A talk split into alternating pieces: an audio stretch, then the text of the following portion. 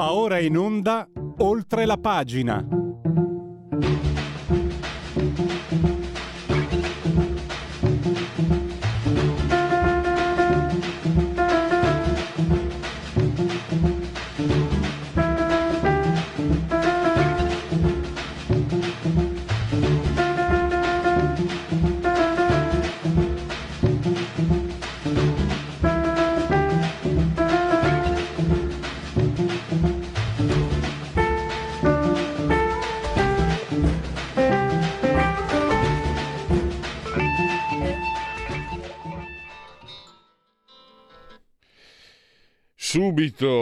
Subito, arrivano gli applausi che si sono persi.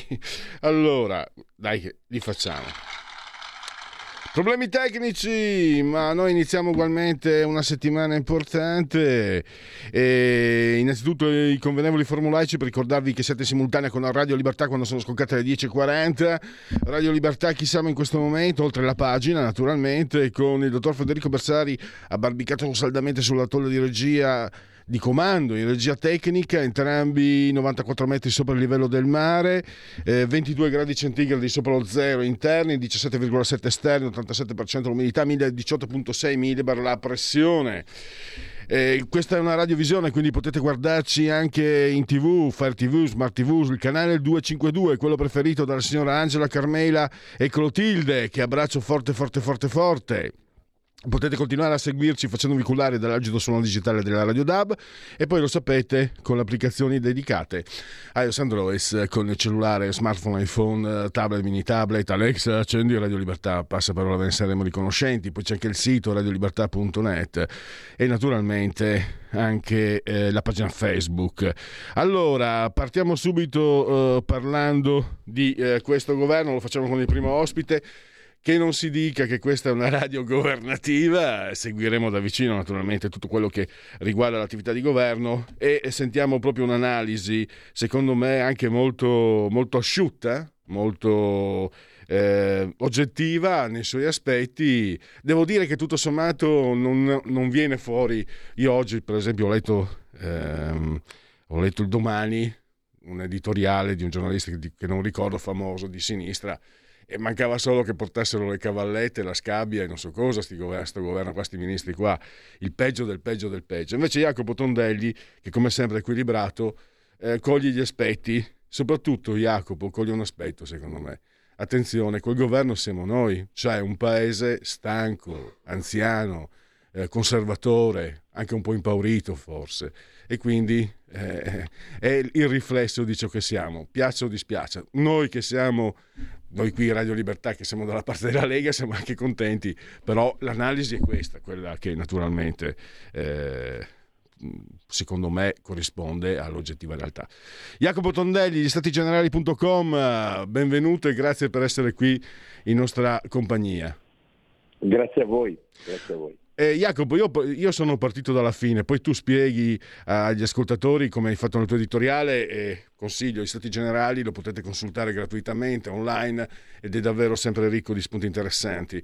Hai, de- hai anche individuato la strategia, non dico la tattica, addirittura la strategia mi sembra, che Giorgia Meloni ha mostrato con le sue scelte. Ma volevo partire dal finale, cioè eh, questo è il fatto che sia un, uh, un, un governo che rappresenta un paese, guarda, leggo, vecchio, sempre uguale a se stesso, incapace di esprimere nom- nomi davvero nuovi e quindi obbligati a ricorrere all'usato. Io aggiungo anche un paese stanco, secondo me. Speriamo bene, a te la parola. Sì, ma io sono d'accordo con me stesso, diciamo così, e, con, e con, te che, che, che concordi. Sì, io credo che questo sia il tema un po' di fondo la vicenda un po' di fondo, la sostanza al di là della contingenza politica è questa.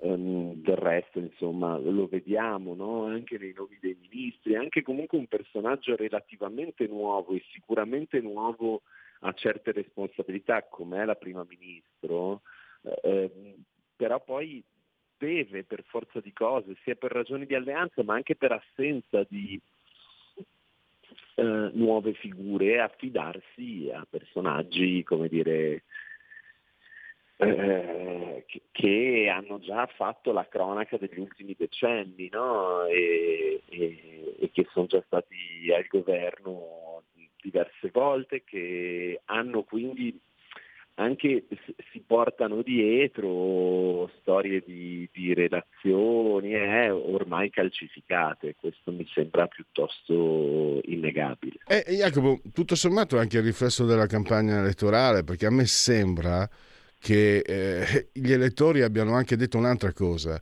No, mh, mm, non ne possiamo più uh, di questi governi tecnici, di questi governi di sinistra. Cioè, mi sembra che sia stato anche il successo dei 5 Stelle, secondo me, che hanno avuto il 15%, che hanno buttato via.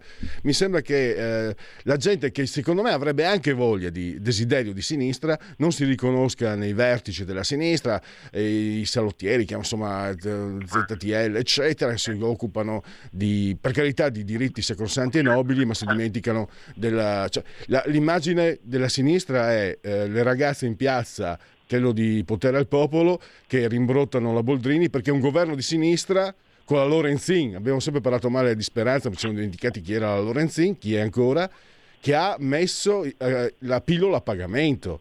Io sono andato a controllare, l'ho detto anche agli ascoltatori, non è che costi così tanto, pensa che così poco una pillola. Pensa a una famiglia che vive con pochi soldi, pensa magari due o tre donne, la, mo- la mamma ancora giovane, due figlie in età fertile eh, sono 30 euro un ciclo mensile, mi sembra, di pillole. Quella di vecchia generazione, quella di ultima 10, ma penso che chi abita magari nelle periferie forse non disporrà dell'ultima generazione. Sono, sono 100, magari sono tre donne e 100 euro al mese e chi magari tira, tira avanti con 1800, 1000, 1200 sono tanti. E questo l'ha fatto la sinistra e forse c'è bisogno, la gente voleva anche questo, che, che questi sparissero, insomma, o si, si mettessero da parte.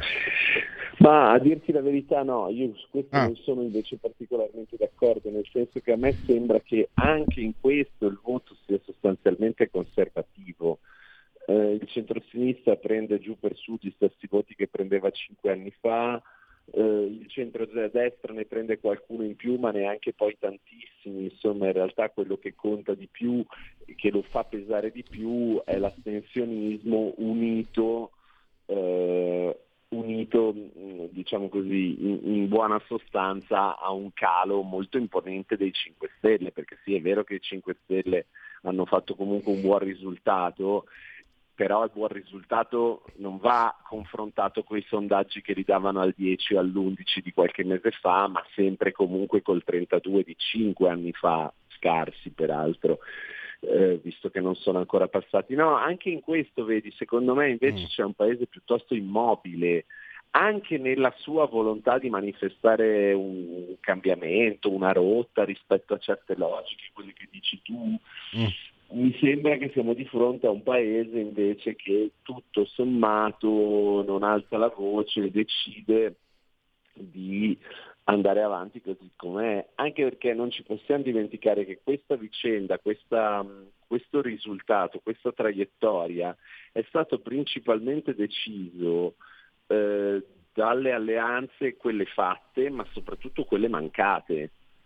Cioè il grosso della vicenda di queste elezioni e quindi di questa legislatura è deciso dal fatto che mentre il centrodestra è eh, andato insieme, eh, le forze diciamo così, che al centrodestra si oppongono e che si riconoscono come eh, eh, avverse a, alla destra sono andate in tre schieramenti diversi. Se solo, se solo due di questi tre nuclei, cioè diciamo il PD di sicuro, si fosse alleato solo o col centro diciamo così, di Calenda e Renzi o con il, boh, di, di tu quello che vuoi, la sinistra, il sopra, il sotto del Movimento 5 Stelle di Conte, staremmo raccontando di una storia diversa. Ad esempio staremmo raccontando di una maggioranza che al Senato non c'è per il centrodestra. Mm. E ah, può darsi che, che, io abbia espresso magari un più un desiderata, eh, c'è l'idea che, che, la, che, gli elettori chiedano ai partiti politici di, eh, di, di essere dalla loro parte. E, ho paura che abbia ragione tu, eh, come sempre. Jacopo, calma piatta, però eh, c'è la tempesta che speriamo di no, ma eh, là fuori eh, ci sono venti di tempesta. E tu hai eh, spiegato la strategia, le scelte, no? i sei dicasteri che eh, disegnano quello che è un progetto comunque no? di, di, paese perché intervengono dove c'è la possibilità di spesa. Ecco, da questo punto di vista, secondo te è una squadra, poi magari ripiloghiamo anche i sei dicasteri che tu hai citato, il fatto anche di aver scelto no? Alfredo Mantovano. Ecco, prima, il primo sintomo che tu hai registrato è questo. È un paese, sembra una cosa scontata, non lo è. È un governo che nasce perché vuole durare. Noi abbiamo visto che negli ultimi anni non sempre sembrava fosse, fosse quello l'intento. È, è, individuato nella scelta di Alfredo Mantovano, che è uno eh, navigatissimo, e poi di Luca Ciriani, che è un meloniano di ferro e che è anche esperto ormai di manovre eh, parlamentari, visto che da anni fa, fa il, certo. il, presidente del suo gruppo. E, ecco, partiamo da qui, Jacopo, cosa dire? Ma sì, che di sicuro diciamo, siccome Giorgia Meloni è una politica iperpolitica, eh, che eh, vive comunque de- della propria capacità di stare dentro alle dinamiche della politica sia nei partiti, nel suo partito, nella sua coalizione, ma nel, parla- ma nel Parlamento anche, eh, evidentemente ha fatto delle scelte coerenti con questo suo tratto, che sono scelte come dire, di un personale politico eh, capace di governare la macchina lì, in quel livello che è un livello fondamentale. Eh, ora, sia Mantovano che Ciriani sono due soggetti particolarmente indicati a tenere eh, strette le file del governo in un momento in servirà che sia serrato e a tenere anche molto bene, questo è il caso di Ciriani, i rapporti col Parlamento. Eh, su questo tema si intravedono, diciamo, con l'orecchio appoggiato a terra, si sentono di lontano un paio di echi un po' sinistri mh, mm, per il governo e Meloni lo sa e queste scelte lo confermano. Il primo direi che riguarda il fatto che comunque mh, avendo nominato ministri molti senatori ed essendo al Senato eh sì. la, ma- la, maggioranza non così ampia, poi dopo tutto, mh, diciamo non nell'immediato, non come problema concreto, però potrebbe porsi il tema di ehm, così qualche volta aver bisogno di voti mh, che non ci sono. No? Eh, proprio al Senato, anche nelle commissioni. Jacopo c'è Matteo Renzi, dai, è sempre c'è Matteo ecco, Renzi. vabbè, è vero, quello, quello sì, però, però, diciamo è una bottega cara quella lì. Eh? è una bottega sempre a disposizione del potenziale cliente, ma costa. È una boutique. Costa è, un, è una boutique. Beh, insomma, Renzi è uno che da questo punto di vista è chiaro che diciamo, ha già fatto capire di essere disponibile eh, a ragionare di tutto, ma anche, ormai nessuno può dire di non conoscerlo, di essere un politico che ovviamente mentre ragiona di tutto ha tutto da un prezzo politico. Sì, mm, considerando poi soprattutto che come dire, è già un miracolo che Renzi, Maria Elena Boschi e altri 4-5 dei suoi siano ancora in Parlamento, perché senza Calenda diciamo, è praticamente sicuro che non ci sarebbero tornati, ehm, perché il 3% per la sola Italia Viva era una soglia monstra. Va bene, l'altro tema che si vede già oggi sui giornali, per esempio su Repubblica di oggi c'è questa intervista a Giorgio Moulet, ehm, Forza Italia, Forza Italia di rito adesso strettamente berlusconiano lui, che attacca duramente mh, dei suoi compagni di partito ma anche dei suoi compagni di coalizione, attacca duramente Bernini, attacca duramente Tajani, dicendo che chi va al governo di Forza Italia deve rinunciare ai ruoli del partito.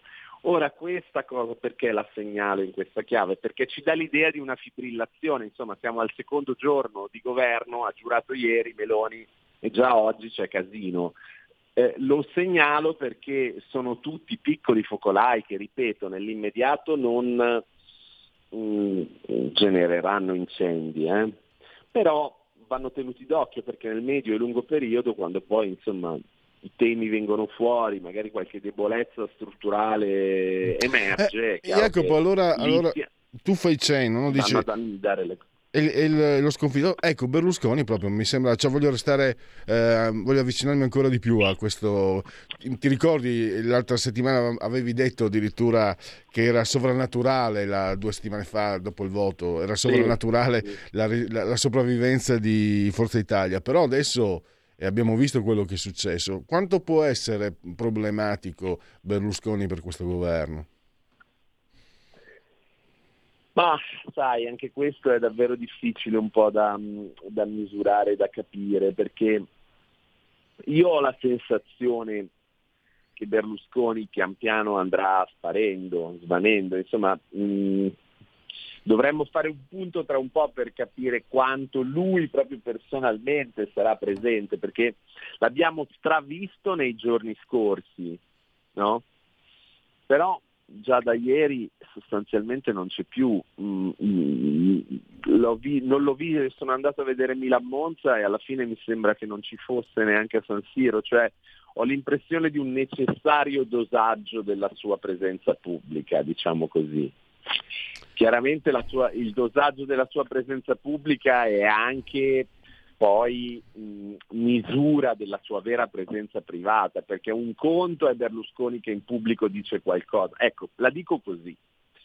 Berlusconi, eh, va bene, eh, la storia del foglietto ce la ricordiamo, Meloni ha risposto in maniera molto efficace dicendo ha dimenticato un aggettivo, io non sono ricattabile.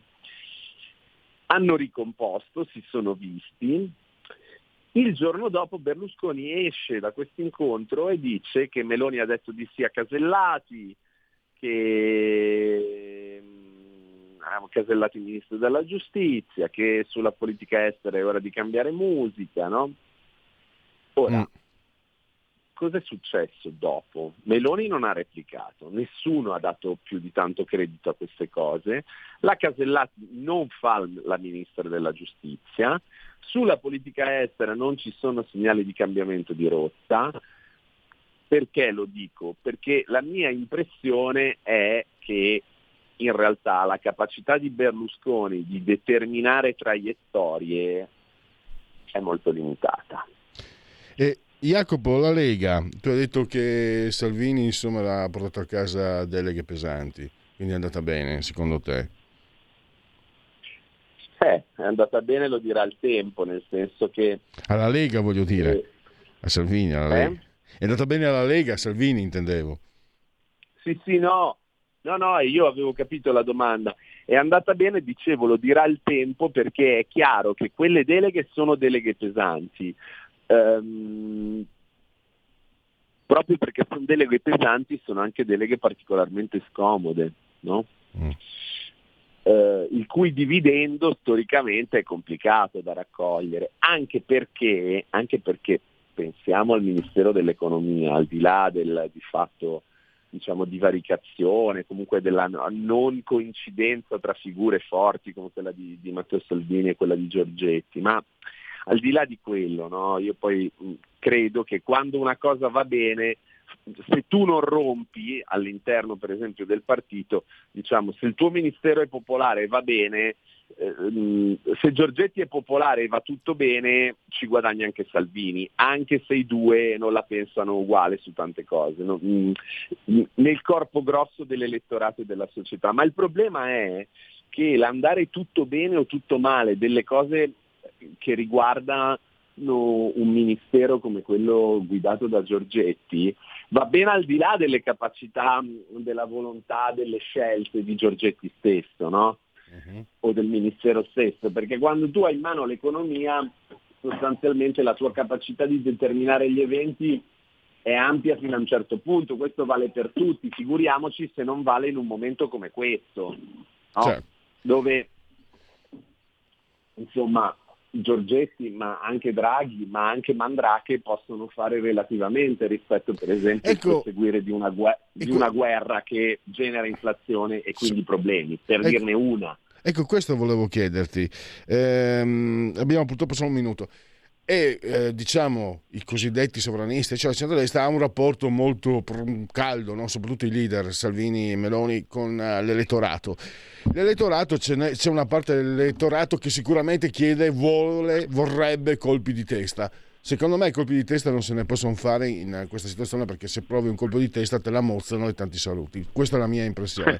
Però mi sembra che abbia già fatto capire anche Meloni che non, non ci saranno colpi di testa proprio per quel, mm, perché non è possibile. Ecco, potrà nascere qualche problema tra magari sei l'elettorato che mugugna, mugugna, mugugna e i leader che in qualche modo devono, avere, devono gestire anche questo.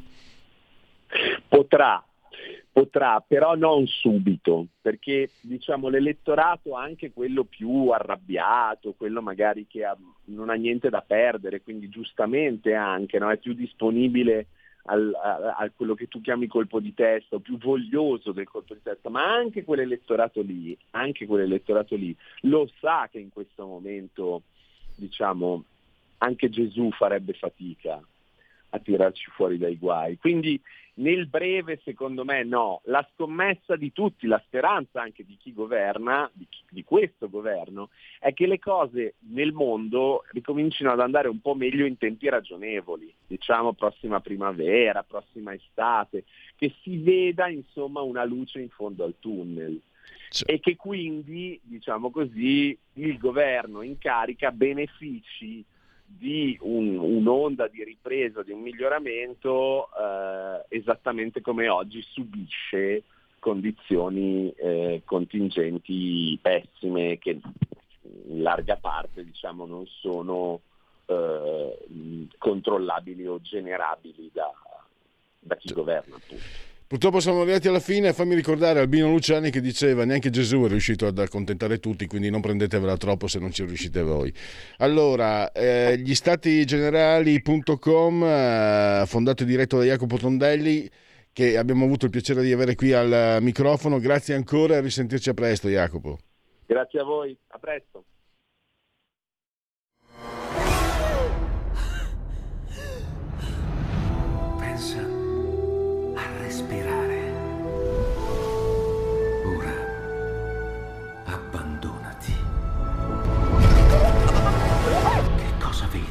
Luce. Oscurità. L'equilibrio. È tanto più grande. C'è stato un risveglio. Hai sentito? Conosco una sola verità.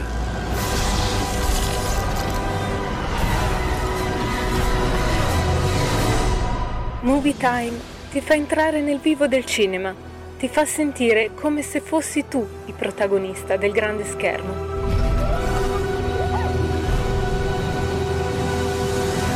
Ogni sabato dalle ore 16. Stai ascoltando Radio Libertà. La tua voce libera, senza filtri né censura. La tua radio.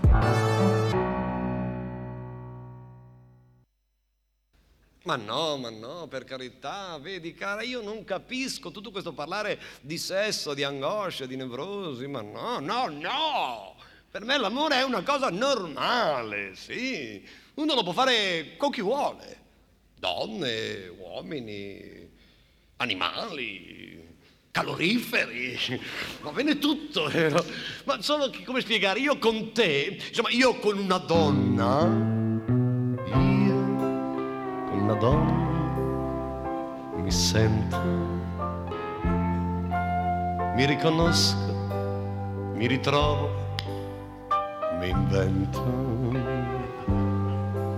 mi realizzo, mi rinnovo, mi miglioro, perché io con una donna mi innamoro.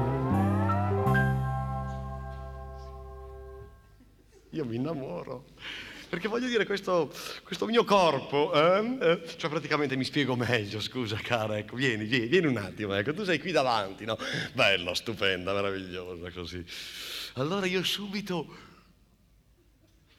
abbraccio e queste mie spalle, questo mio corpo, ah, stimolante, questi miei peli, che eccitazione è tutta una roba. Dio come mi amo. Io con una donna ho più coraggio. Mi eh, accarezzo, eh, mi tocco, praticamente mi corteggi. Mi incammino verso il letto e penso a dopo, perché io con una donna mi scopo. Oh, che potenza! Come sto bene! Una bestia!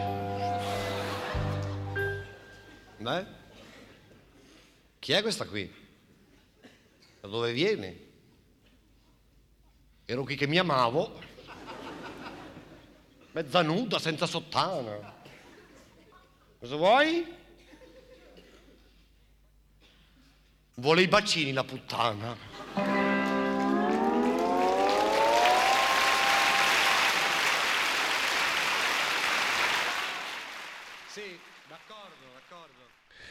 Stavo pensando Giorgio Gaber, Dario Fo, Enzo Iannacci, che Milano c'era, che Milano c'era negli anni 70-80, sbalorditivo. E poi erano tutti amici, una, una congrega, mamma che livello. E d'altronde eh, succedeva così anche, anche a Milano, eh, tra, quando Gadda lavorava a Milano, si incontrava mi sembra addirittura anche con Fellini, con Flaiano. Oh, che bei salotti, quelli veri. Allora, invece andiamo a parlare di un tema molto molto importante. So che molti ascoltatori sono sensibili su questo tema e parliamo di un libro, innanzitutto che sta vendendo moltissimo, Il sistema invisibile, perché non siamo più padroni del nostro destino. L'autore lo conosciamo tutti, Marcello Foa, e lo abbiamo al telefono, io lo saluto e lo ringrazio naturalmente per aver accolto il nostro invito. Benvenuto direttore. Eccoci, è sempre un piacere sentirvi, molto lieto di essere con voi.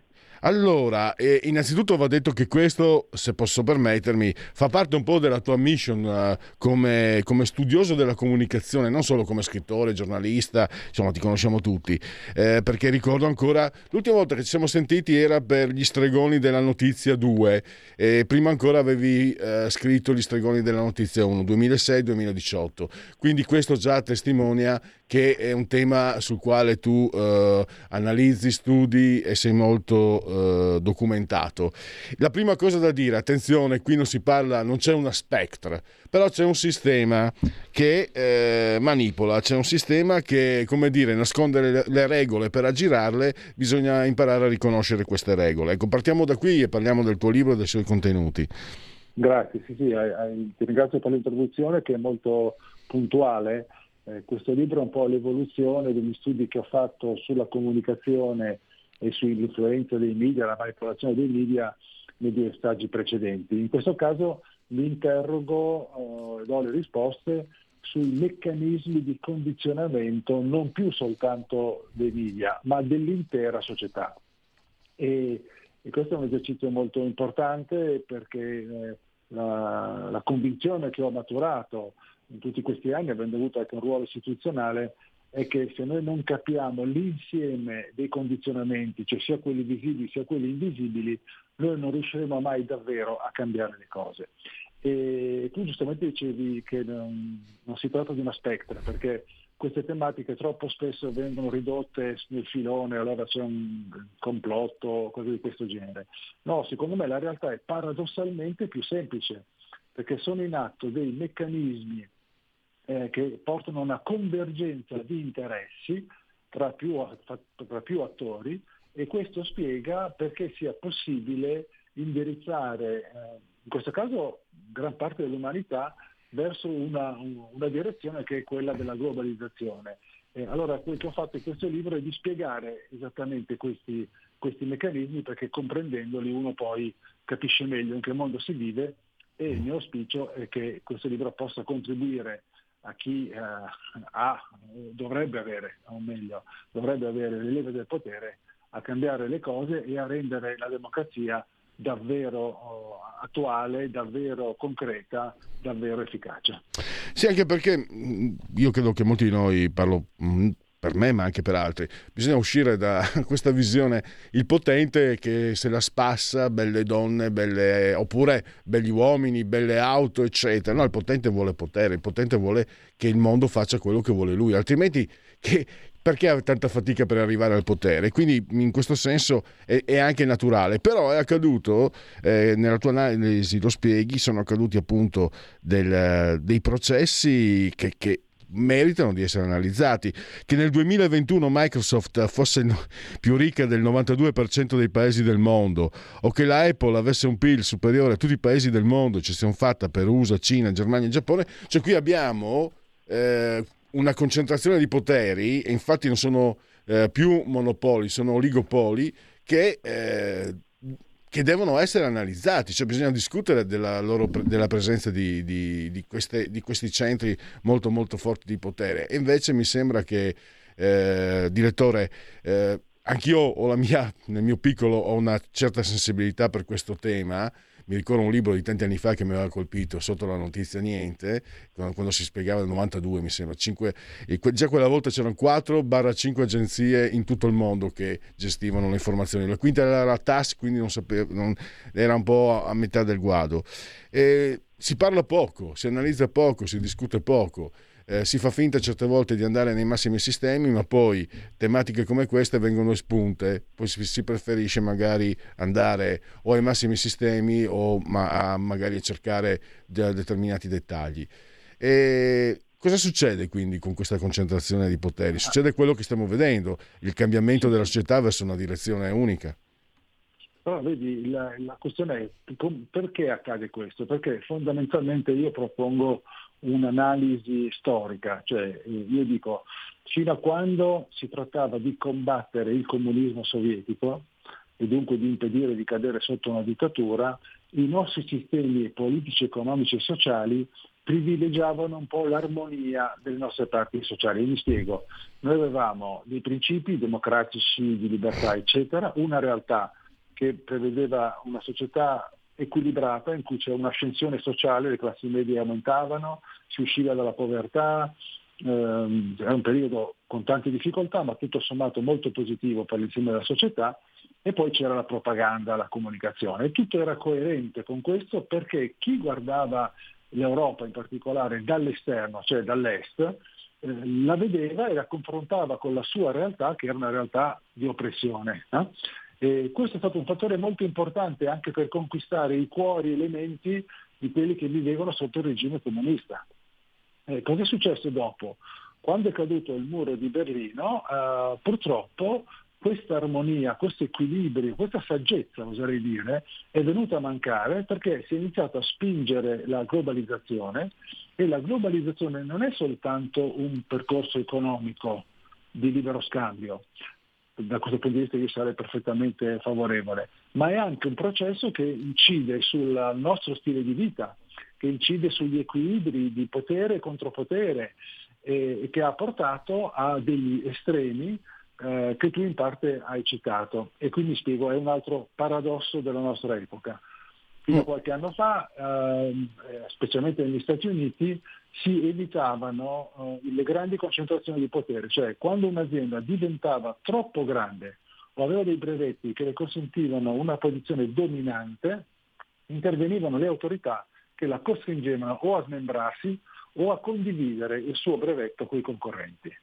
Oggi questo non accade più e accade esattamente il contrario. Cioè le grandi società che tu hai citato, ne hai citate due, ma sono, sono molte di più, sono indotte, spinte, incoraggiate a svilupparsi sempre di più fino a diventare così eh, ricche, così potenti da superare eh, anche singoli stati eh, molto avanzati. E questo non va bene, anche perché il, il commercio mondiale eh, viene, eh, si sviluppa grazie a circa 3.200 multinazionali che coprono l'80% del commercio mondiale, quindi sono loro che fanno il commercio mondiale, e di questo 80% il 15%, bene il 15% viene generato da solo 200 aziende. Ora immaginate quanto vale il commercio mondiale e, e, e, e questo vi dà l'idea di, di quanto potenti siano queste 200 aziende. Allora io pongo questi, questi, questi, questi dati non per rifocolare una polemica contro l'economia di mercato e il capitalismo, perché io sono da sempre un liberale, ma per dire dobbiamo mantenere questo splendido sistema economico nei confini e nelle proporzioni che lo rendono virtuoso, altrimenti rischiamo di eh, generare qualcosa che è molto diverso. Ecco, eh, tu parli anche di, di, questo, di uno sviluppo, non di una continuità, ma comunque si parte anche dalle, dalle battaglie, eh, le guerre mh, mm, che si facevano, insomma, eh, CIA e KGB, guerre anche di comunicazione. E tu hai parlato adesso, eh, abbiamo, se ne parla poco, guerre cognitive, manipolazione semantica. Di cosa si tratta, direttore? Eh, questo è è l'aspetto più eh, preoccupante del, dello sviluppo che stiamo vivendo. Cioè, noi dobbiamo partire da un presupposto. Eh, la Silicon Valley non è soltanto un centro di sviluppo e anche economico perché di ricerca, è strettamente correlata col Pentagono.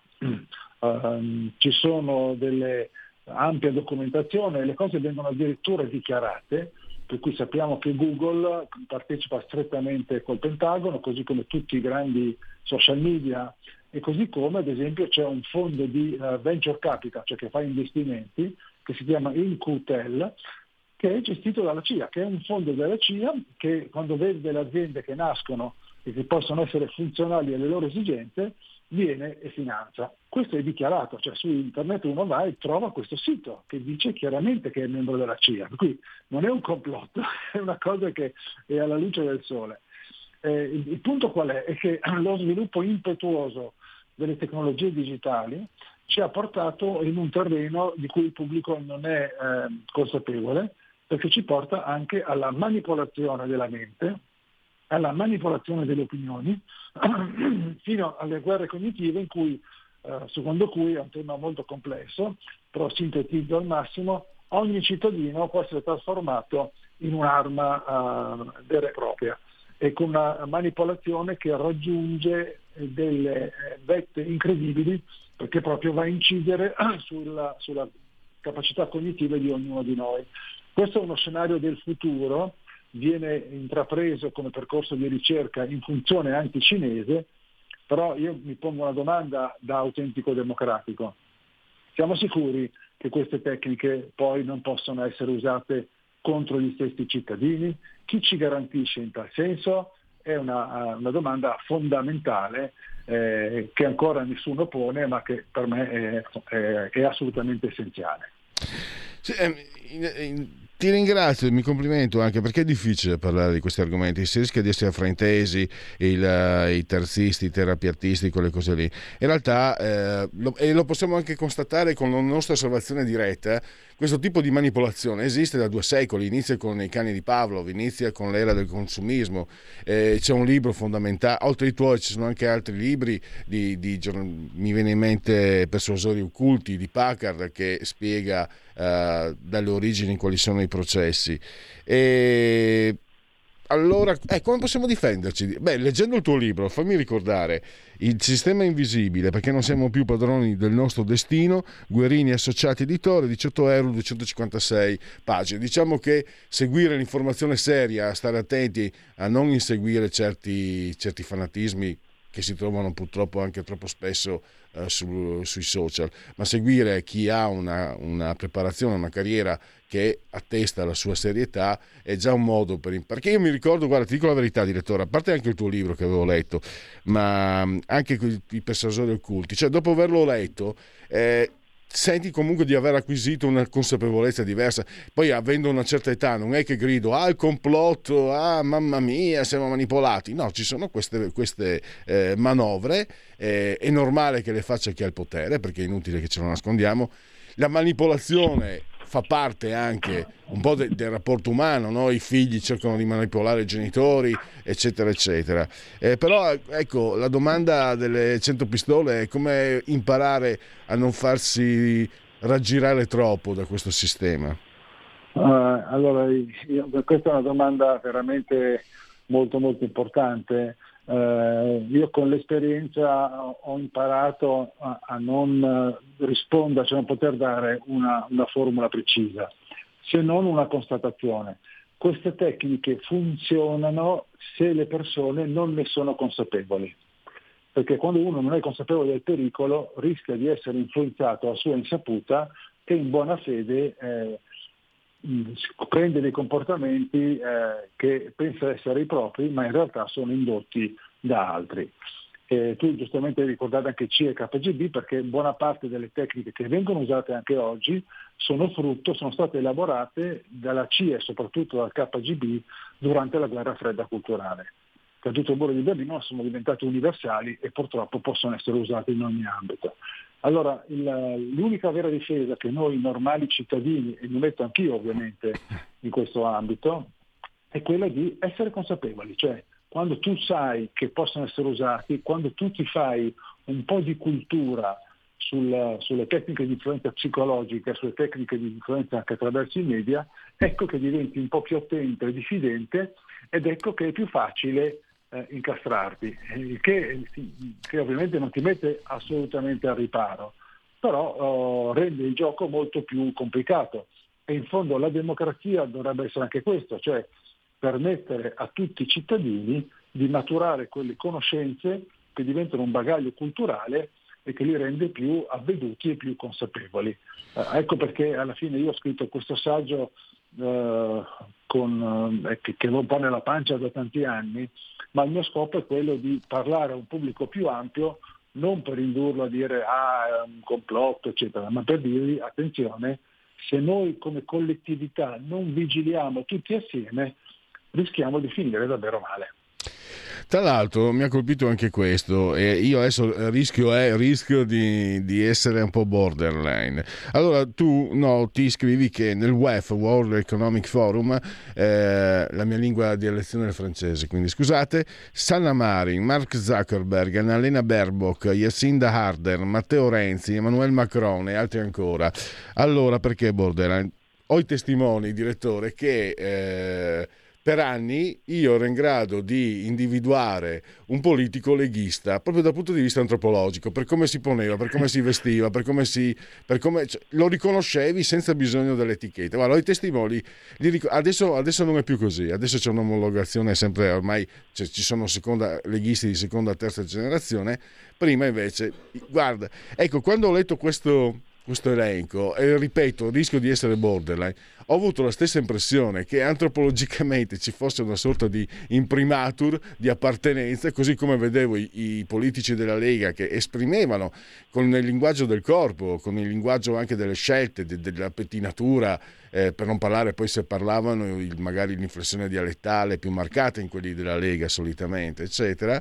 Ecco, questi personaggi, mi, adesso cerco di essere io sono, sono, stato serio, anche se ho affrontato un po', uno rischia di scivolare quando parla in questo modo, però tutti questi personaggi hanno un'analogia, pur essendo così distanti tra di loro, un atteggiamento, un comportamento, un'adesione eh, a quel tipo di pensiero che, come chiamarlo, pensiero unico, la walk culture, eh, non so, eh, il, il pensiero politicamente corretto, ma sono proprio molto simili, tra l'altro sono anche abbastanza vicini generazionalmente, mi sembra.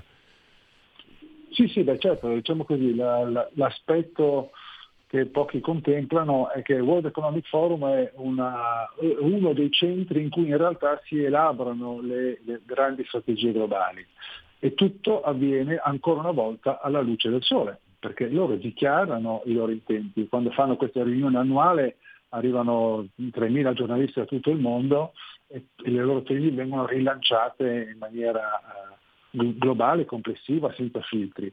Eh, nel frattempo il World Economic Forum eh, è diventata così un'organizzazione molto strutturata che prevede anche i Young Global Leaders, ovvero una specie di, chiamiamola scuola o associazione, in cui loro individuano i giovani leader emergenti e li aggregano alle loro riflessioni. E naturalmente questi giovani leader, molti di questi giovani leader poi diventano eh, primi ministri o hanno, ricoprono ruoli importanti. È una tecnica che usavano sia il KGB sia la CIA anche ai tempi della guerra fredda.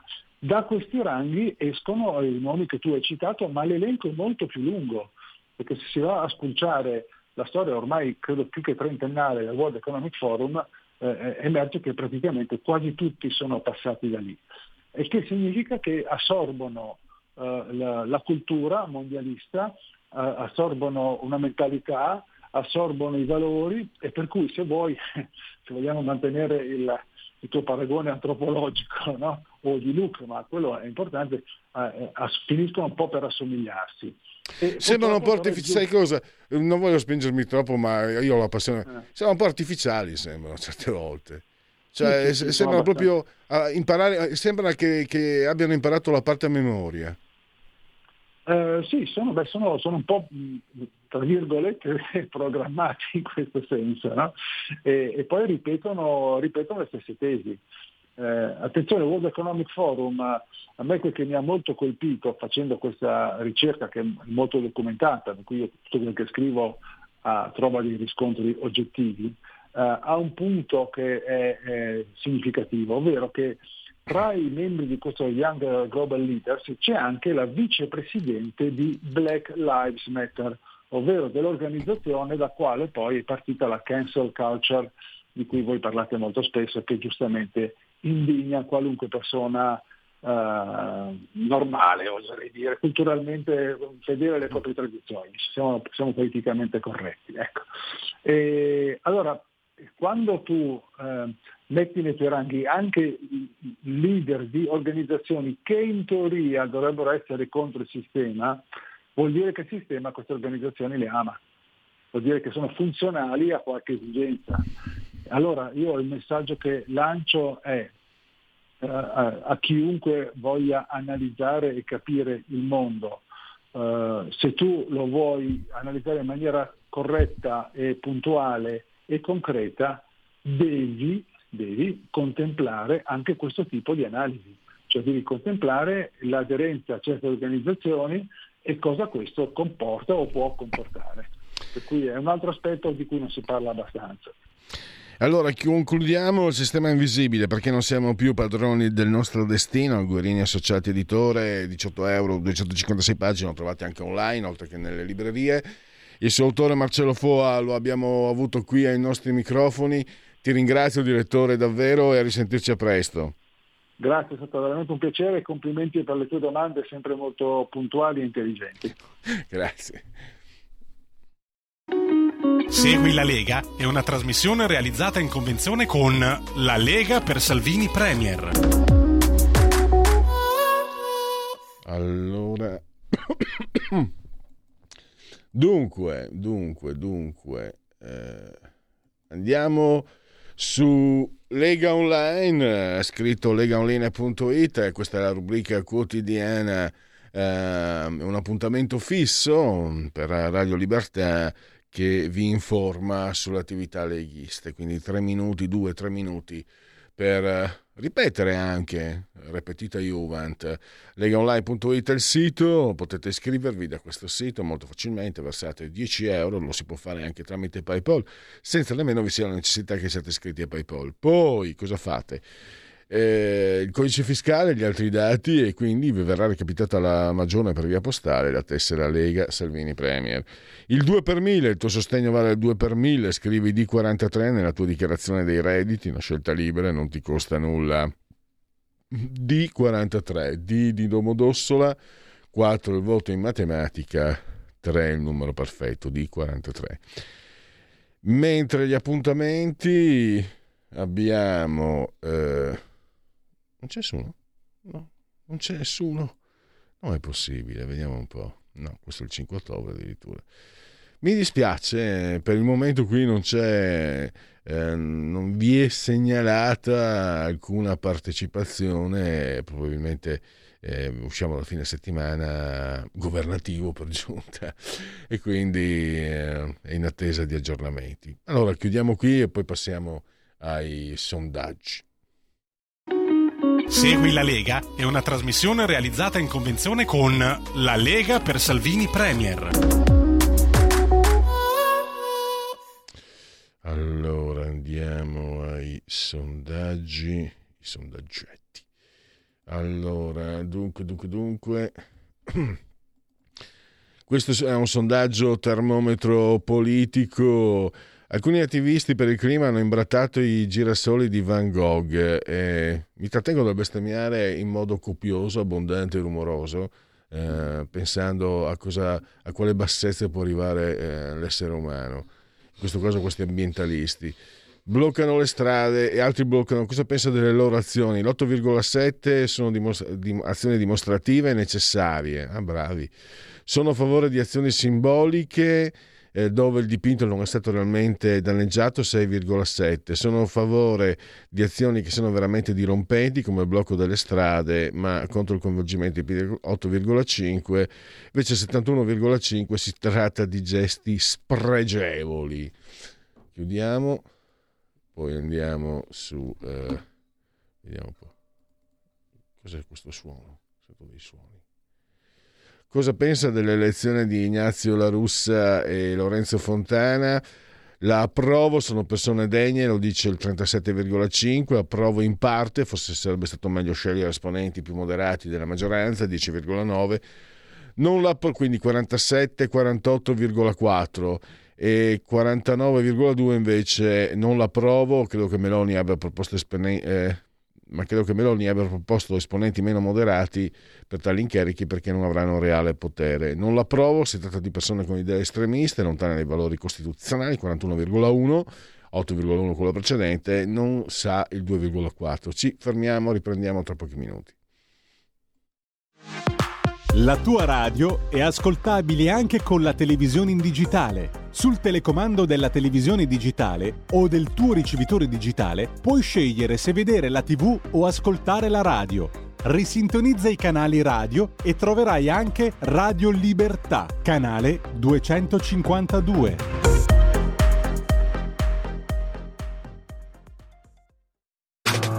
Stai ascoltando Radio Libertà. La tua voce libera, senza filtri né censura. La tua radio.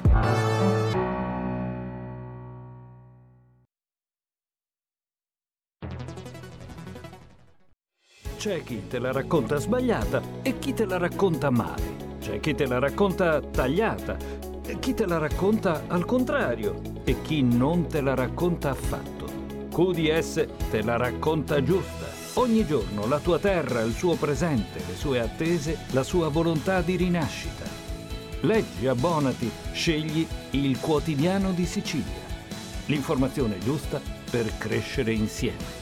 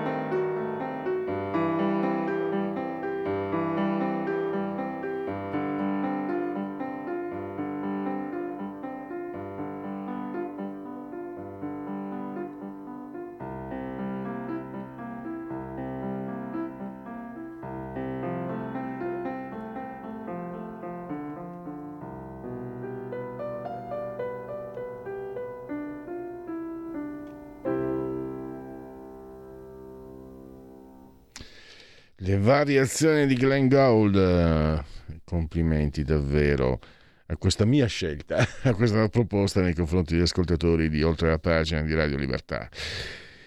Cincinnato Johnson, non so se si deve pronunciare all'anglosassone, Cincinnato Johnson, per il momento pare di no, cioè Boris Johnson ha smentito le rivelazioni eh, del Times eh, che lo vedevano, lo volevano in corsa per ritornare a Downing Street. Quindi il favorito credo che a questo punto sia l'ex eh, cancelliere dello scacchiere Rishi Sunak che diede le dimissioni a luglio eh, dando il via un po' al crollo di, di Johnson. Però io personalmente non sono, con, cioè sicuramente eh, rinuncerà, però la figura di Cincinnato Johnson, Cincinnato Johnson, che lui stesso si è dato quando si è congedato, eh, quando ha detto... Mm, cosa aveva detto? Una frase che, che era pazzesca di, di, di, Hasta la vista baby, mi sembra che avesse detto. Sì, hasta la vista baby. Eh, aveva anche parlato di sé come di un cincinnato. Dire la verità, il vero cincinnato ci ha spiegato Andrea Muratore, che adesso abbiamo al, al uh, telefono. Eh, venne richiamato 19 anni dopo la, una battaglia vinta contro gli Equi e mentre in questo caso Boris Johnson verrebbe richiamato solo dopo due mesi, forse ci sarà bisogno ancora di qualche tempo. Ma parliamo, insomma, approfittiamone per parlare anche un po' di, di, di questa figura particolare, questo personaggio particolare e anche un po' di quello che sta succedendo in, uh, nel Regno Unito e come questo potrebbe riverberarsi sulla situazione italiana, europea ed italiana. Andrea Muratore, studioso di geopolitica, Inside Over, True New e anche altre naturalmente eh, pubblicazioni. Eh, grazie di essere qui con noi e benvenuto. Buongiorno Pierluigi, eccoci qua. Allora, ha detto che lui non corre per eh, il numero 10 di Down the Street, però eh, ti dico questo Andrea, allora io avevo letto, e allora tu qui, qui, qui sei l'esperto, io sono un alunno, che ha un po' studiato, ma io avevo letto un mese fa, tempo fa, scusa, non mesi, che eh, la scelta di Liz Truss fosse proprio voluta dallo stesso Johnson perché sapeva che sarebbe durata poco. E adesso mi sto chiedendo, eh, visto che la situazione inglese è difficile, visto che i Tori eh, sono dietro nei sondaggi 30 punti rispetto ai laburisti, non è che mandi avanti questo, questo Sunak, che era visto anche un po' come un traditore nel seno del partito, eh, del partito conservatore inglese, e, e, che quindi, come dire eh, giochi ancora su questo essere il cincinnato, cioè mandare avanti quelli che proprio falliscono in modo che mi richiamino perché eh, altrimenti non vanno da nessuna parte, detto così per sommi capi. Tu che impressione ne, ti sei fatto? Buongiorno, eccoci qui. Allora, io credo che eh, Johnson voglia andare fino in fondo con la strategia di Cincinnato, ovvero eh, va apprezzata sicuramente la mossa di non andare allo scontro totale dentro al partito, perché lui alla fine ha rinunciato per un motivo molto chiaro, era detto. Né Sunak né l'altra contendente, eh, Penny Mordaunt, che è, una, è, la capa della maggioranza Tory alla Camera dei Comuni e dell'ex ministro della Difesa, avrebbero voluto lavorare in un eventuale governo nuovamente presieduto da Johnson. Quindi quale sarebbe stato lo schema? In caso molto probabile di ballottaggio Sunak-Johnson, sarebbe apparso a tutti una sorta di notte dei lunghi coltelli conservatrice, quindi ciò che di più distaccato appare dalla realtà del paese. Perché i tori crollano nei sondaggi? Perché la riforma Truss appare totalmente distante dalle istanze del paese e perché ci rendiamo conto che c'è un eh, partito che da 12 anni gestisce il potere ed è arrivato a regolare anche diciamo, sulla pelle del paese i suoi conti. Johnson credo abbia in mente un altro schema. L'elezione di Sunak inevitabilmente accelererà la corsa a elezioni anticipate, in cui lui non ha assolutamente atten- interesse e attenzione a essere il leader, perché ora come ora gli scenari parlano di una sconfitta quasi sicura. Da buon cincinnato sa che in caso di eh, vittoria eh, laburista a prossime elezioni eh, sarà comunque lui la persona richiamata alla Cincinnato a salvare il partito, a, a riscattarlo, mentre in caso di buona condotta del futuro governo di Sunak potrà comunque dire di aver eh, agito nell'esclusivo interesse della nazione. Johnson è un uomo di grande cultura eh, e sa soprattutto anche molto l'arte eh, del potere. Ecco, in quest'ottica qua va detta sicuramente una mossa eh, di alto profilo che però ovviamente non va di, in contraddizione con le sue ambizioni personali. Ecco, mm, che personaggio, come lo possiamo inquadrare, eh, Andrea? Perché qui in Italia, a seconda anche che lo si... Devo dire la verità che non è amato neanche dalla destra qui in Italia. Lo, lo si... Lo si eh, inquadra quasi come se fosse un buffone, l'immunità di gregge, lo presero in giro, ne parlano come se fosse un povero cretino. Invece, approfondendo, io ho letto che è un uomo di una cultura pazzesca, eh, davvero pazzesca, incredibile, conosce anche perfettamente anche l'italiano, se per quello, così ho letto da fonti insomma molto attendibili, e che l'unico problema è che forse eh, sia un po' presuntuoso, un po' arrogante, presumo proprio un po' troppo dalla propria intelligenza. Oltre magari a una certa stravaganza, c'è quell'immagine di quando gioca a pallone che fa, rischia di far male a un ragazzino che, cioè, onestamente, anch'io un po' rimango, però... Eh, fa parte anche di un'immagine, mm, è un donaiolo, ha non so, seminato figli a tutte le parti, in quante mogli, amanti, è un personaggio un po' da swing in London, no? Si avrebbe voglia di dire. Però questo è un riassunto delle mie percezioni. Invece volevo capire da te eh, chi, con chi abbiamo a che fare, chi è veramente Boris Johnson secondo te? È sicuramente un uomo molto colto, molto preparato, un eh, classicista sceso al potere eh, nel partito conservatore, rappresenta in un certo senso i due volti di quella vecchia aristocrazia inglese, usando proprio come termine preciso, non come metonimia del britannico. Una, eh, l'erede di quella aristocrazia inglese che poi conservatrice, che poi è la madre eh, dell'impero e anche diciamo, di tutte le contraddizioni del Regno Unito del Novecento, pensiamo incarnate in una figura come Churchill, che non a caso è l'idolo di Johnson, etoniano, formato nei migliori college, moltissimo quanto classista, ma al tempo stesso conservatore eh, molto pragmatico nella gestione del potere, riuscì a vincere la poltrona di sindaco di Londra puntando su ambiente, quando ancora nella politica internazionale la questione non si poneva nemmeno. Eh, è stato al tempo stesso l'uomo della, delle grandi Olimpiadi di Londra e l'uomo della Brexit. È stato l'uomo che da appunto classista ha però cambiato l'agenda politica dei Tories allontanandola dal neoliberismo sfrenato alla Thatcher e vincendo nelle roccaforti operaie dei laburisti. Sicuramente una delle figure più interessanti della nostra epoca è un uomo comunque che vive, e lo vediamo, nel eh, mito, nel ricordo di una potenza britannica che in un certo senso è appannata, ma ha provato sicuramente a dare un'agenda. Eh, in certi casi forse anche puntando troppo sulle prospettive anche geopolitiche della Gran Bretagna, pensiamo a questo armiamoci e partiamo eh, del contrasto alla Russia è andato oltre ogni anche convinzione strategica nel trasformarsi in una crociata. Johnson però è questo a tutto campo, un leader.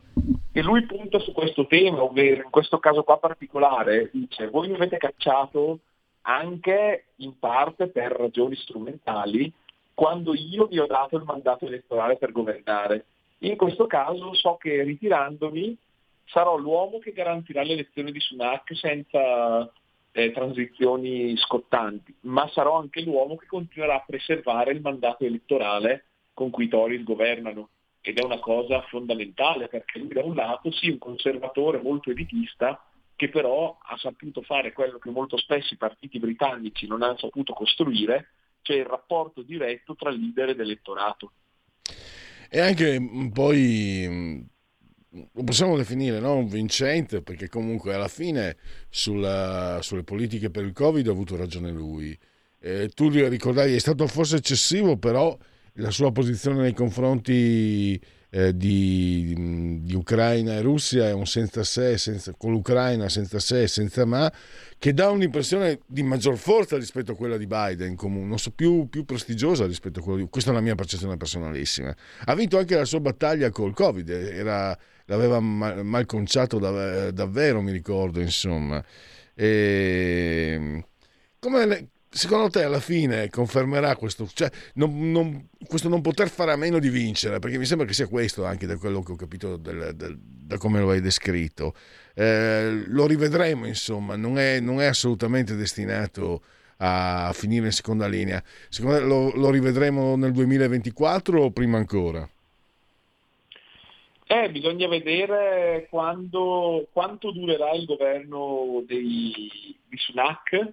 Io credo che in un certo senso la sua mossa sia strategica, ovvero, come dici tu giustamente, Johnson non può essere, non può passare come sconfitto per sua natura, per eh, il fatto di essere anche un uomo che tante volte ha messo sul piatto tutte le carte che aveva e ha vinto. Pensiamo sulla Brexit, pensiamo quando nel 2018 si è dimesso da ministro degli esteri della May per poi scalare fuori i, Tories.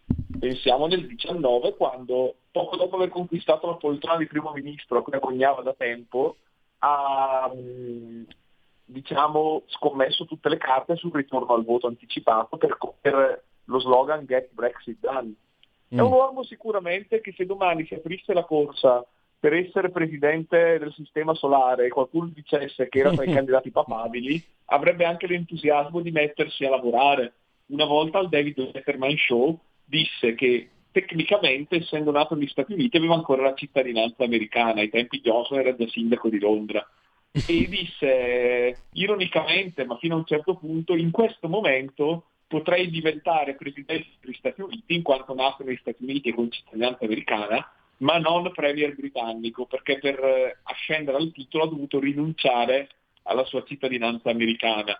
E già ai tempi lui lo disse con un tono tra, il, tra quel serio e faceto che ha contribuito a creare il personaggio dell'istrione, quasi, quasi cialtrone ecco, in molta narrazione.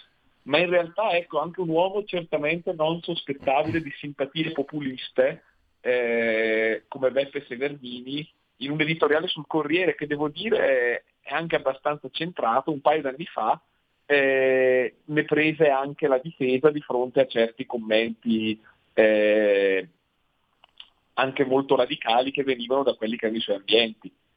È un britannico Johnson, eh, personalmente quindi molto diverso dai mediterranei, come ogni britannico sicuramente molto meno raffinato, diciamo, ecco, del, dello stile che siamo abituati noi a vedere nell'elite, però un personaggio a tutto tondo, ecco. Raro esempio di uomo di pensiero e azione. Sicuramente da valutare oltre la semplice carriera istituzionale. È uno che ha scritto, ha amministrato, ha amministrato a livello locale e nazionale, che è una cosa molto rara nel Regno Unito. Diciamo anche forse mm, in chiusura che gli inglesi, voi inglesi, che ha visto il pesce di nome Wanda si ricorderà, voi inglesi, eh, negli ultimi vent'anni forse, cioè gli inglesi hanno espresso figure di fortissimo carisma e leadership, tra l'altro laburista e conservatori, la Thatcher e, e Blair, no? Tony Blair che era diventato un po' la stella polare della, della sinistra mondiale.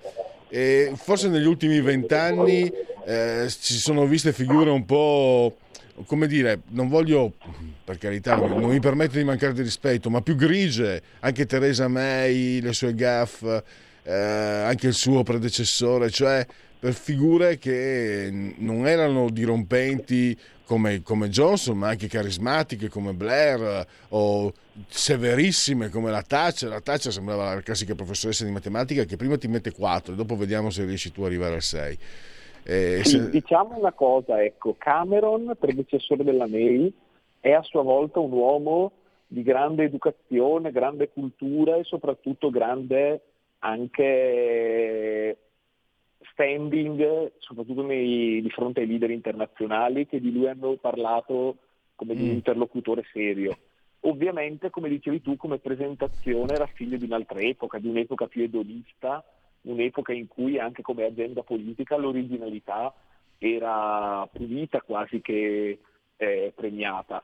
Un personaggio sicuramente importante è Corbyn, che è stato leader dei laburisti e che ha perso contro Johnson, ma anche lui rispecchiava la stessa necessità di discontinuità che Johnson incarnava rispetto a questi schemi tradizionali, che infatti figure come la May e la Truss e, come, ed è l'errore che Sunak deve evitare, hanno tentato di incarnare, cioè May e Truss hanno provato a incarnare una eh, normalizzazione anche degli schemi politici, di riportare l'asse sullo schema tradizionale destra-sinistra, cioè ovvero il Tories necessariamente vuole eh, meno tasse, vuole più rigore e via dicendo, i Labour vogliono più Stato, vogliono più interventismo. Gente come Bojo ha sparigliato molto le carte in quest'ottica. Benissimo, allora noi siamo arrivati alla conclusione. Io chiudo allora con Andrea Muratore, ricordo studioso di geopolitica, inside over. Trovate l'articolo che parla di, di Boris Johnson eh, eh, su Inside Over. Grazie ancora e a risentirci a presto. Torno al mio ratro Pierluigi. Beh, de- devo dire che la figura di, di Cincinnato è forse una delle credo in terza elementare, no? Credo che sia una delle prime della storia che esercitò su me bambino, studente di terza elementare, un certo fascino. Affascinava moltissimo questa figura. Eh, di, straordinaria, di... figura straordinaria, sì. E quindi diciamo che Johnson ha scelto, come dire, un paragone molto impegnativo. Vedremo se ne sarà all'altezza. Ciao a e a presto, grazie. E, e... Andiamo avanti, c'era un po' di sondaggi, mm, vediamo un po', uh, ero rimasto in debito. Ecco, il sondaggio. Dunque, le intenzioni di voto, eh, 27,6 Fratelli d'Italia, 17,8 PD, 16,3 5 Stelle, 8,7 Lega, Italia Viva 8,2, Forza Italia 7. Istat Indebitamento netto del debito delle amministrazioni pubbliche secondo il trattato di Maastricht anni 2018-2021. Nel 2021 l'indebitamento delle amministrazioni pubbliche meno 128 milioni e 902 è stato pari al meno 7,2% del PIL, in diminuzione di circa 28,7 miliardi rispetto al 2020, eh, corrispondente al meno 9,5 del PIL. Eh, poi eh, la spesa per interessi che secondo le attuali regole non comprende l'impatto è stata pari al 3,6% del PIL, quindi cresciuta rispetto al 2020. Davvero ah, brutte cifre, mi sembra, no? Poi andiamo invece offerta nidi e servizi integrativi per la prima infanzia anno educativo 2020-2021 in lieve calo meno 2,9% a causa soprattutto delle sospensioni del servizio dell'intero anno educativo 2020-2021. Qua vediamo se riesco a chiudere, perfetto. Torniamo con i sondaggi. A chi secondo lei l'Italia in futuro dovrebbe avvicinarsi di più in ambito internazionale? Ai paesi dell'Unione Europea 47,6%, agli USA 5,1%, alla Russia 7%, alla Cina 1,9%. Di volta in volta paesi diversi in base a chi è più vicino ai nostri interessi, 21,1%. Questo mi sembra un classico atteggiamento molto italiano. 14, ma in senso positivo. Eh, a, a, nessuno l'Italia può dire la sua nel mondo anche senza appoggiarsi ad altri paesi, 14,9. Anche questo è un atteggiamento eh, ita- tipicamente italiano, ma francamente eh, negativo, stolto. E poi ha perso la guerra l'Italia, non dimentichiamocelo.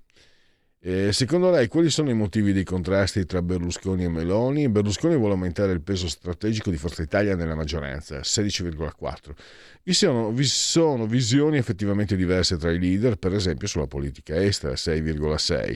Si tratta di una questione personale, a Berlusconi interessa dare posti di prestigio a singoli esponenti della sua cerchia più ristretta, 22,4 Berlusconi non è abituato a essere il numero due, a lasciare che sia qualcun altro il leader della sua coalizione, 47,3, e Giorgia Meloni che vuole dimostrare di essere l'unico leader del centrodestra e che per questo lo tratta con durezza, 4,4 e 2,2 non, eh, non sa, non sa cosa, cosa pensare. E fiducia in uh, Giorgia Meloni come premier, dunque abbiamo eh, 44,8 molta abbastanza e 53,5 invece poca per nulla, 1,7 non sa, non so. E direi che possiamo chiudere eh, con i sondaggi e far partire con l'ausilio della nostra splendida regia tecnica il, uh, i genetriaci, la sigla. La verità è che sono cattivo, ma questo cambierà. Io cambierò. È l'ultima volta che faccio cose come questa. Metto la testa a posto, vado avanti, rigo dritto, scelgo la vita. Già adesso non vedo l'ora. Diventerò esattamente come voi. Il lavoro, la famiglia, il maxi televisore del cazzo, la lavatrice, la macchina, il CD e l'apriscatole elettrico. Buona salute, colesterolo basso, polizza vita, mutuo, prima casa, moda casual, valigie, salottoli tre pezzi, fai da te, telequiz, schifezze nella pancia, figli, a spasso nel parco, orario d'ufficio, bravo a golf, l'auto lavata, tanti maglioni, Natale in famiglia, pensione privata, esenzione fiscale, tirando avanti, lontano dai guai, in attesa del giorno in cui morirai. Genetriaci, commemorazioni e ricorrenze del terzo giorno di Brumaio, mese del calendario repubblicano, per tutti a lunedì, lunedì 24 di ottobre, anno domini 2022 o 2022, che dir si voglia. Allora, ah,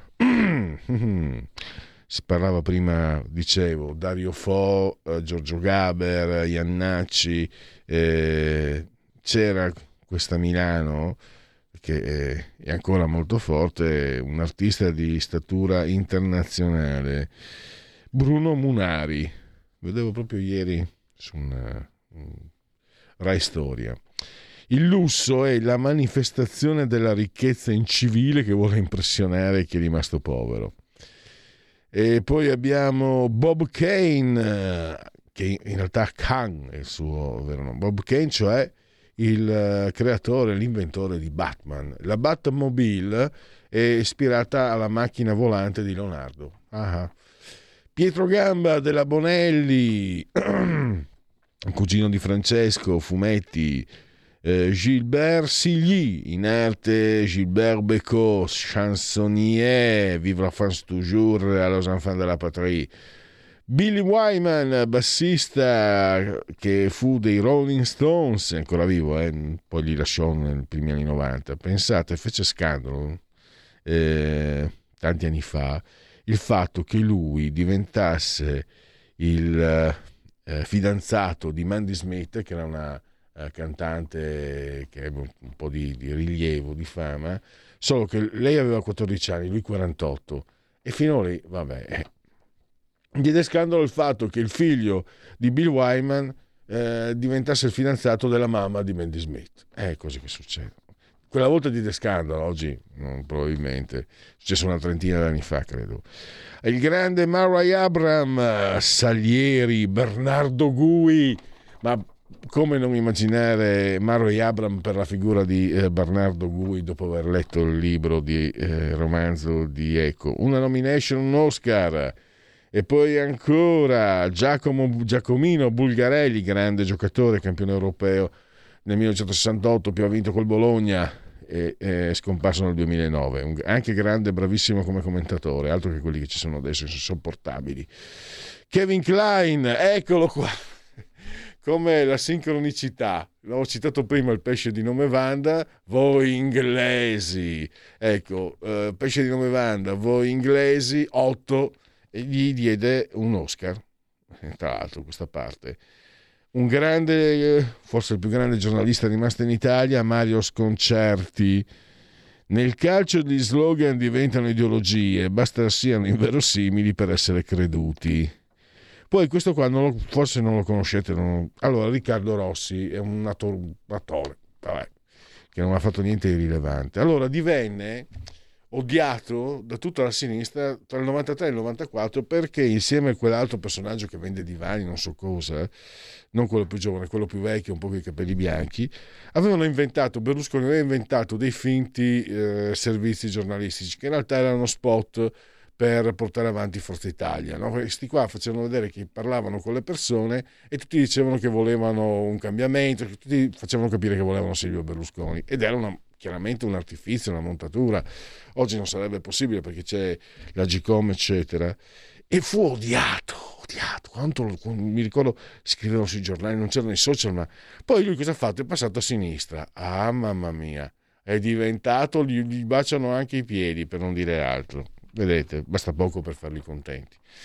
E, e, tra l'altro adesso ha fatto, ha fatto il danè perché gli danno un posto in televisione, serie, quelle robe lì. Vabbè, così va il mondo. Roman Abramovic, eh, l'ex oligarca, non so se lo sia ancora, che aveva il Chelsea, e Luca Campedelli, anche lui ha dovuto lasciare il Chievo Verona, Pandoro Paluani. Direi che possiamo concludere. Eh, grazie a Federico, dottor Borseri, saldamente sull'attuale di comando di regia tecnica. Grazie anche naturalmente a voi per aver scelto anche oggi eh, oltre la pagina di Radio Libertà. Buon proseguimento a todos.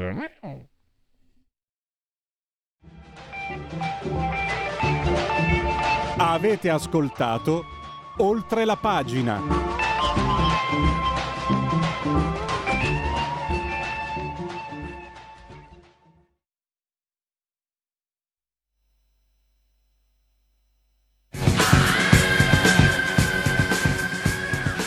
Ogni venerdì dalle 9.30 alle 10.30 qui su Radio Libertà con il